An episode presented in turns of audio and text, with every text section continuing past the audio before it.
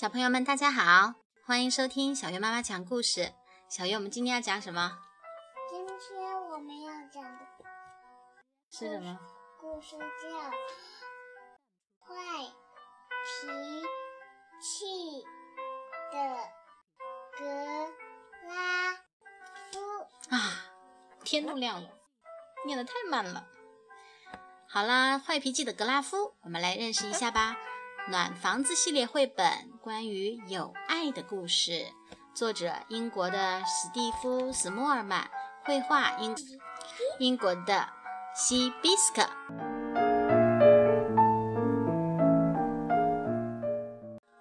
格拉夫是一只熊，一只大块头的熊，一只郁郁寡欢、脾气粗暴的大棕熊。他一直独自住在一个陈旧的洞穴中，因为很少打扫，洞里到处都是灰尘和霉斑，没有朋友来看望他，他总是孤零零的一个人。其他的小动物一看到格拉夫走过来，就会躲起来。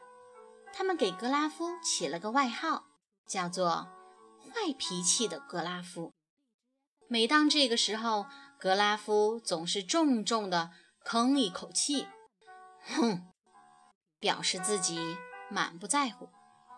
一天早上，坏脾气的格拉夫经过森林，看到了一件奇怪的事情。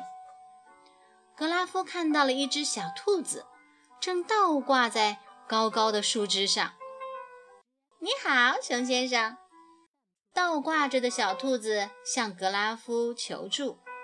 我被卡住了，你能帮我下来吗？我会很感激你的。不行！坏脾气的格拉夫皱紧了眉头，满脸不乐意。他转身就要走开。别走，熊先生，求求你了，帮帮我吧！小兔子哀求道。坏脾气的格拉夫竟然真的走回去了。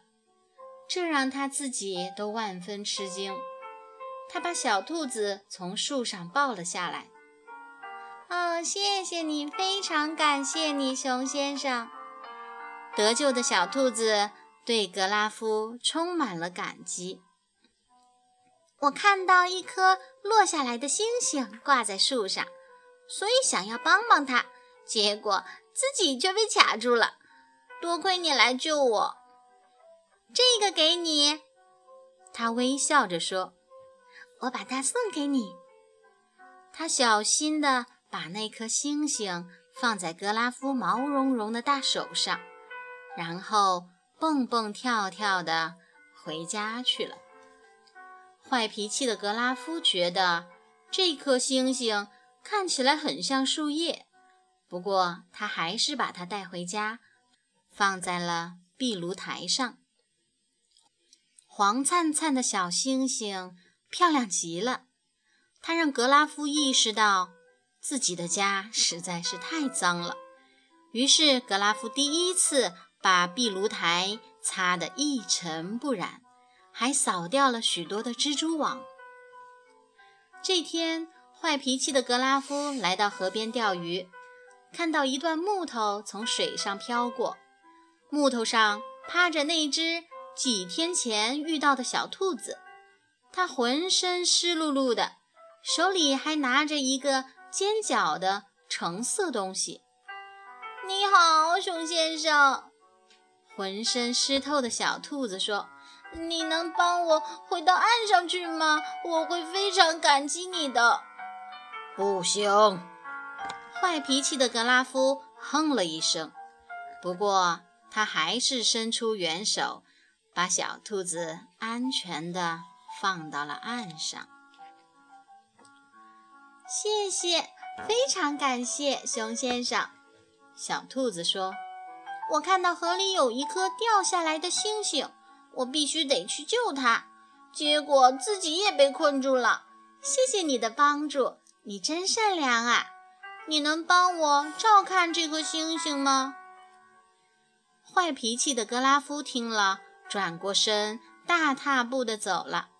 他觉得有点儿不太适应，还从来没有人夸过他善良呢。熊先生，熊先生回来！小兔子跟在他身后大喊：“我自己一个人没办法照看他。”好吧，好吧，把它交给我吧。坏脾气的格拉夫不耐烦地一把夺过那颗星星，砰的一声关上了门。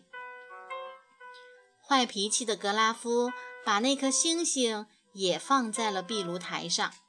就摆在第一颗星星的旁边，它们看起来是那么纯洁无瑕，那么光彩照人。这也再次让格拉夫意识到自己的家里依然脏兮兮的。于是，格拉夫第一次清理了堆积在洞穴里的松针，把地板打扫得干干净净。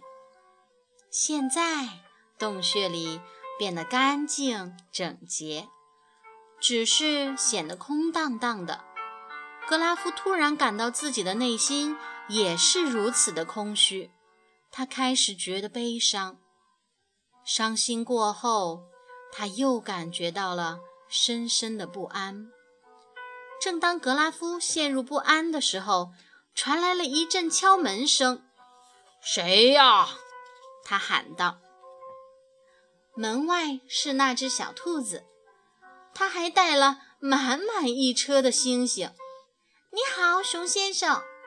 小兔子看起来很疲倦。我看到了好多好多坠落的星星，我得救救他们。走开！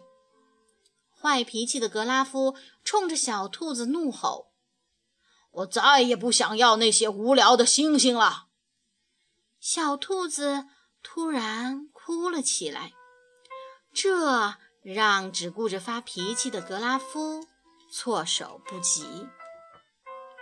坏脾气的格拉夫完全不知所措，他想让小兔子别再哭了，可是却不知道该怎么办才好。格拉夫试着做鬼脸，摆出各种可笑的表情，可是根本没有用。他又改跳滑稽舞蹈，可小兔子依然哭个不停。格拉夫想不出别的办法了，他沮丧地在小兔子身边坐了下来，说道：“很抱歉，我不该对你大吼大叫，我的脾气真坏呀。”听到格拉夫诚恳的道歉，小兔子不哭了。还露出了小小的微笑，看着破涕为笑的小兔子，格拉夫也终于第一次开心地笑了。成为好朋友的格拉夫和小兔子扬起了小推车里的星星，开怀地放声大笑。星星漫天飞舞，就像橙色的雪花一样。他们度过了愉快的一天。快乐的时光总是过得很快，到了该睡觉的时间了。我得走了，小兔子依依不舍地说：“你这两天还会再来吗？”格拉夫问。“当然啦。”小兔子微笑着说，然后他给了格拉夫一个告别吻，蹦蹦跳跳的回家去了。蹦蹦跳跳。格拉夫打了一个大大的哈欠，舒舒服服的躺在星星铺成的床上。长久以来，他第一次感觉到快乐。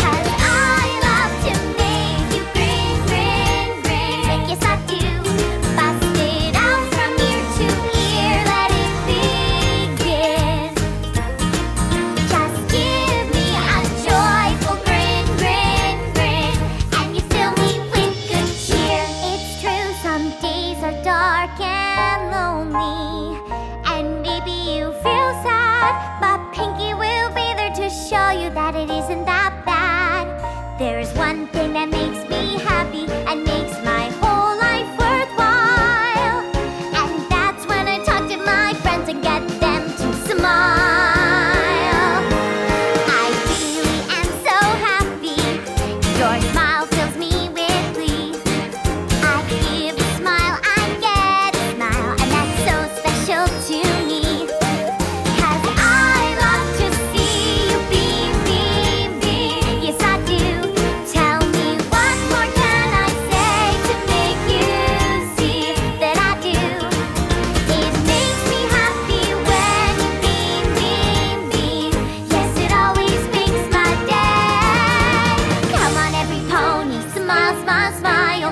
my heart up with sunshine.